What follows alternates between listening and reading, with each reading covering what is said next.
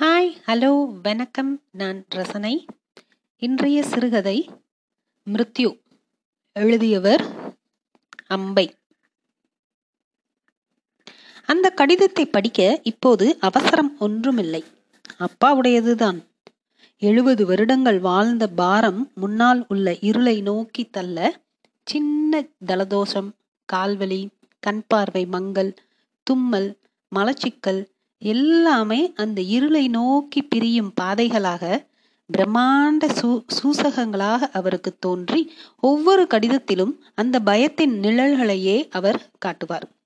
அப்பாவின் சாவு பயம் நீண்ட விரல்களாய் விரிந்து வளைந்து கூறிய நகங்களோடு வெட்ட வெட்ட வளரும் சதை தோற்றங்களாய் அவளையும் வளைத்ததுண்டு. ஒவ்வொரு உறக்கத்திலும் தூரத்தில் முணுமுணுப்பாய் பிறந்து பின் ஓங்காரமாய் எழும் கோவில் மணியின் பின்னணியில் தட்டு தடுமாறி நடக்கையில் இருளை கரங்களால் துளைத்து கொண்டு முன்னேறுகையில் அது வரும். ஓனாய் கண்களோடு கண்களின் இரத்தம் அவள் மேல் பாய்வது போல் முகத்தில் நாகப்பழம் நாகப்பழமாய் கட்டிகளோடு கரங்களை விரித்து பார்வையை அவள் மேல் ஒழுகவிட்டு வரும். உடம்பெல்லாம் ஜில்லிக்கும். மூச்சு அடிவயிற்றில் இறங்கி உறைந்து போகும். மரத்தன்மை மேலே கவிந்து கால்கள் நடக்க மறுத்து அது இன்னும் ஓரடி மேலே வரும்போது ஆ என்ற வீரல் அவள் விழித்துக் கொள்வாள். சுற்றியுள்ள இருளில் அது நெருங்கி வந்தவாறே இருக்கும். எல்லாவித பயங்கர ரூபங்களோடும். ஐந்து வயதில் ஏத்மானூரில் பார்த்த எலிகடித்த முகமாய் அம்மை வடுக்களின் பாலங்களோடு வெறியுடன் துரத்திய காமுகனின் தடித்த உதடுகளாய் எனக்கும் மென்மையுணர்ச்சிகள் உண்டு என்று ஆத்திரமாய் கத்தியவாறே அவளை அறைய வந்த அப்பாவின் மயிர் அடர்ந்த பாம்பு கரமாய் வேர்வை கொட்ட போர்வையை உதறி எழுந்து விளக்கை போடுவாள். அப்பாவின் கடிதத்தை பிரித்தாள். கண் வலி பெரியப்பா பிள்ளை பிஏ படித்த பெண் கேட்டு ஸ்கூல் ஃபைனலை மணந்த காதை. எவர் சில்வர் பாத்திரம் சீர்கணக்கு ராமநவமி கச்சேரி. என்னது? மிருத்யஞ்ச ஹோமமா? அவள் வர வேண்டுமாம்.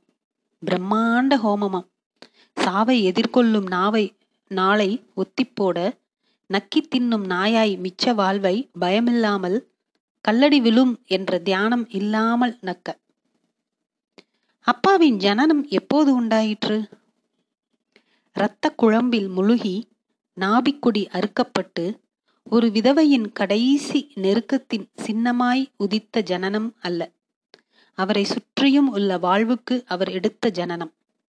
நீல பச்சையாய் பழுப்பாய் பனிமலையாய் சுற்றியுள்ள மலைத்தொடர்களுக்கு ரசகுண்டாய் பூக்கும் ரோஜாக்களுக்கு காலை வேலையின் கடமையாய் அவர் பார்க்கும் நெருப்பு சுடரின் மென் சிவப்புக்கு காப்பி தோட்ட கணக்கு வழக்கை பார்க்க போகும்போது வெண்துகிலாய் பூத்து கிடக்கும் காப்பி பூக்களுக்கு இதற்கெல்லாம் அப்பா ஜனனம் எடுத்தாரா? அப்பா மழைய பாத்தியா அப்பா? ஒரே பச்சை. மனச என்னமோ பண்றதுப்பா. பிரம்மாண்டமா ஒரே வீச்சில வளர்ந்த மாதிரி மானத்தை முட்டிண்டு நான் என்னமோ சின்னதாயிண்டே போய் இல்லாமலே போயிடுற மாதிரி தோன்றுதுப்பா. மலை மேல நடக்கலாமாப்பா? அதெல்லாம் வேண்டாம்மா. விழுந்தா எலும்பே கிடைக்காது. உள்ள போயிரு. மலைய பார்த்தாச்சு இல்லையா? உள்ள போய் ஹோம்ஒர்க் பண்ணு. ராத்திரி வேலை. ஐந்து முனைகளை நீட்டிக்கொண்டு வெள்ளி சதங்கை மணிகளாய் பூத்த தாரகைகள் படர்ந்த வானம். மெல்ல மிக மெல்ல அந்த வெண்பஞ்சு இடையில் ஊர்கிறது. அந்த கருநீலமும் வெள்ளியும் வெண்மையும் உள்ளெல்லாம் ஊடுருவி பாய்கிறது. கண்களில் நீர் பொங்குகிறது. குழந்தை ராத்திரிய பார்த்து பயந்துட்டா. அழறா பாரு. இருட்டோ இல்லையோ? என்ன இருட்டு பாரு? சுடுகாடு மாதிரி. மலையடிவாரத்தில் ஒரு பஸ் ஸ்டாப்பில் இரவு பஸ்ஸுக்காக அப்பா அம்மா அவள் மூவரும் நின்று கொண்டிருந்த போது இது நடந்தது. எனக்கே பயமா இருக்குடி. எங்கேயோ இந்த ஜெயில் மாதிரி இருக்கிற மலை நடுவில் இருட்டுல இந்த பனியில செத்துக்கிட்டு வச்சா என்ன ஆகும்? சும்மா இருங்கோ நீங்கோ. எல்லாவற்றையும் தத்தம் செய்துவிட்ட துறவிகள் போல அகல விரிந்து நீண்டு மகா சுதந்திரத்தோடு படுத்து கிடந்த மலை ஒன்றின் உச்சியில் அதன் கபால பிளவில் அவள் ஒருமுறை ஜனித்தாள். அந்த சிறு பள்ளியில் அவள் ஆசிரியையான புதிது. இதுவரை தடை செய்யப்பட்ட மலையின் மேல் அவள் ஏறினாள். விழுந்தால் எலும்பு கூட கிடைக்காது. அப்பாவின் குரலும் மலையேறியது அவளுடன். அந்த தனிமையில் துக்கங்களும் அவமானங்களும் ஏக்கங்களும் துணை வந்தன. அவள் எவ்வளவு சோகித்து போயிருக்கிறாள். ரங்கா மலை மேல் என்னை துரத்துகிறாயா? என்று கேட்டுக்கொண்டாள். கையில் ஒரு மோதிரம் ஏற்றின ரங்கா. இந்த அனுபவத்தை வெறும் வார்த்தையா ஆக்காதே லீலு. எனக்கு மலையேற பிடிக்கும். உனக்கு ரங்கா? எனக்கு உன் கண்ணை பார்க்க பிடிக்கும். மலை கடல் எல்லாம் அதுலேயே இருக்கு. பிறகு மௌனம். நீண்ட மெத்தன்ற மௌனம். ரங்கா உன்னை பார்த்து ரொம்ப நாளாச்சே. வெளியூர் போயிருந்தியா என்ன? ம் ஆமா. ராத்திரி வரையா? ஓ ரங்கா. உஷ் மெல்ல பேசு. பக்கத்து ரூம்ல இருக்க பையன் கேட்பான் ரங்கா எவ்வளவு பேசணும் தெரியுமா? மோதிரத்தால் அவன் கன்னத்தை வருடினாள். மிக நெருக்கம். ம் ரங்கா இன்னைக்கு முடியாது. உடம்பு சரியில்லை. ஓர் உதறல். அப்படின்னா போ. எனக்கு பேச ஒண்ணுமில்லை. மெல்ல குரட்டை கேட்டது. வெறும் உடம்போடு முதல் முதல் நெருக்கம் ஏற்பட்ட மலைகளுக்கு நடுவேயே அனாதையாய் தள்ளி எரியப்பட்டவள் போல நின்றாள்.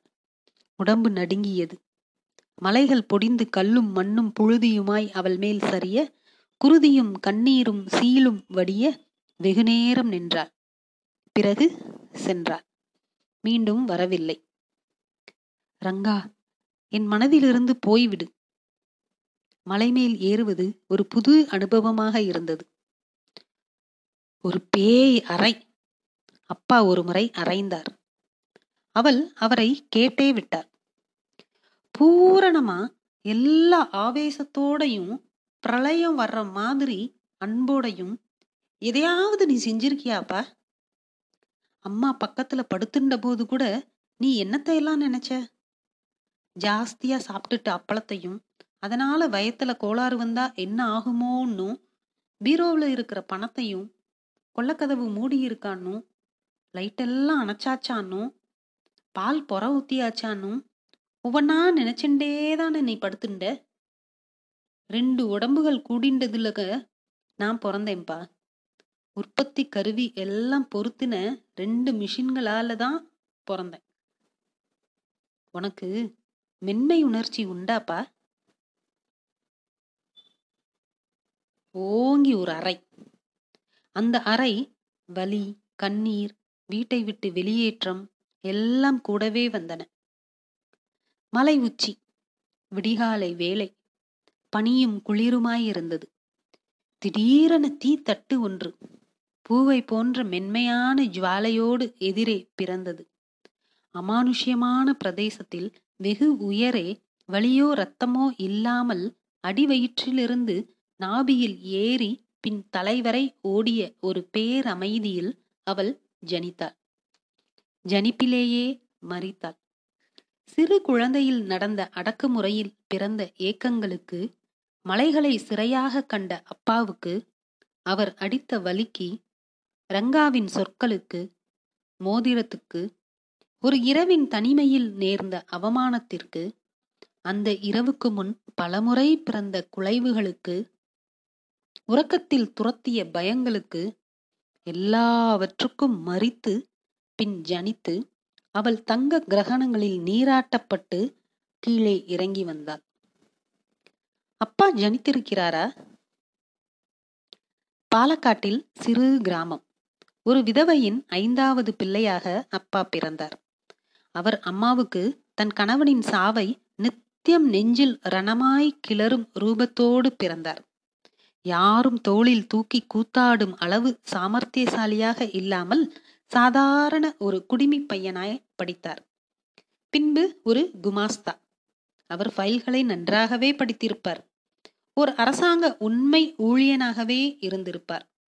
ஆங்கிலேய ஆபீசரின் வாயில் பிறக்கும் சொல்லுக்கு கும்பிடு போட்ட ஒரு நல்ல பிராமண அடிமையாக இருந்திருப்பார். அவர் நாணயஸ்தனாகவும் இருந்திருப்பார். பிடிபடுவோமோ என்ற பயத்தில். ஒரு நல்ல சுப வேளையில் ஒரு பெண்ணை மணந்து கொண்டார். குழந்தைகளையும் பெற்றுக்கொண்டார் அவை எல்லாம் செய்ய வேண்டியவை செய்துவிட்டார் பதவி உயர்வு? சே அப்பா வாழ்ந்திருக்கிறாரா? ஜீவ ரசத்தை குருதியில் கலக்கவிட்டு பொங்கும் கடலாய் கீழ்கடல் அமைதியாய் வர்ஷிக்கும் மழையாய் பரவும் தீயாய் தெல்லிய ஓடையாய் உலகத்தையே தன்னுள் ஈர்த்து கொண்ட ஒரு மனிதனாக அவர் வாழ்ந்திருக்கிறாரா? வாழவே தெரியாதவருக்கு சாக எப்படி முடியும்? எத்தனை பயங்கள் பயமுறுத்தல்கள்? லிலு பொய் சொன்னியா? அப்புறமா நரகத்துல கொதிக்க கொதிக்க என்ன கொப்பரையில போடுவான்? ஏன்பா? எதிர்த்து பேசுனா அடிப்பேன். செத்து போறதுன்னா என்னதுப்பா? நீட்டி படுத்துக் கொள்வார். கண்கள் வெறிக்கும். வாய் பிழக்கும் கோணலாய். தலை தொய்ந்து விழும். எழுந்திருப்பா. வேணாம்ப்பா. பயமா இருக்குப்பா. அப்பாவுக்கு ஜுரம். அம்மாவின் தோளில் சாய்ந்திருந்தார். இரவு வேலை பச்சை புடவை உடுத்திக்கொண்டு பழிச்சென்று இருந்தால் அம்மா. கதவிடுக்கு வழியாக தெரிந்தது. காமு போயிடுவேனாடி பயமா இருக்குடி.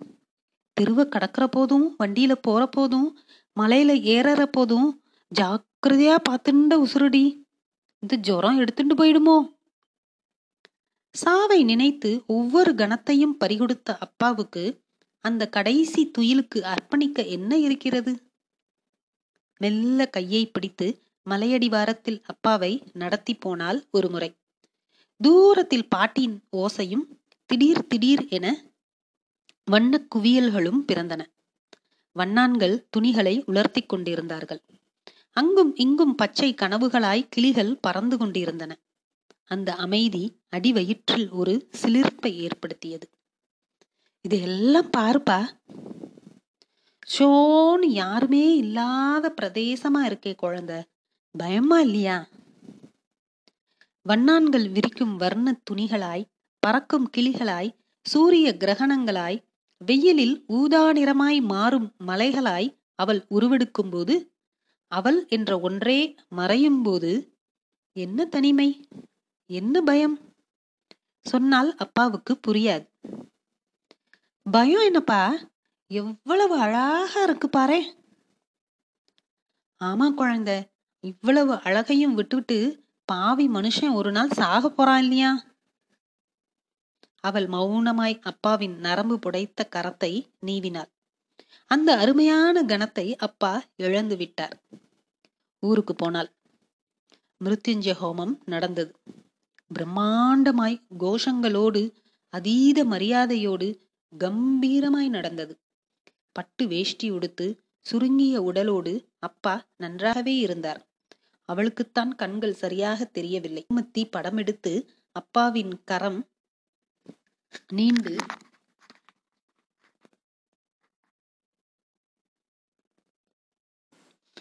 ஹோமத்தி படமெடுத்து அப்பாவின் கை நீண்டு அதில் நெய்யை வார்த்தபோது திடீரென்று அத்தீயின் முன் சதையெல்லாம் அறுபட்ட ஒரு எலும்புக்கூடு அமர்ந்திருப்பது போல் தோன்றியது. தீயின் நடுவே நீண்ட ஒரு எலும்பு கை சமர்ப்பித்த நெய்யில் பிணவாடை அடித்தது. நன்றி.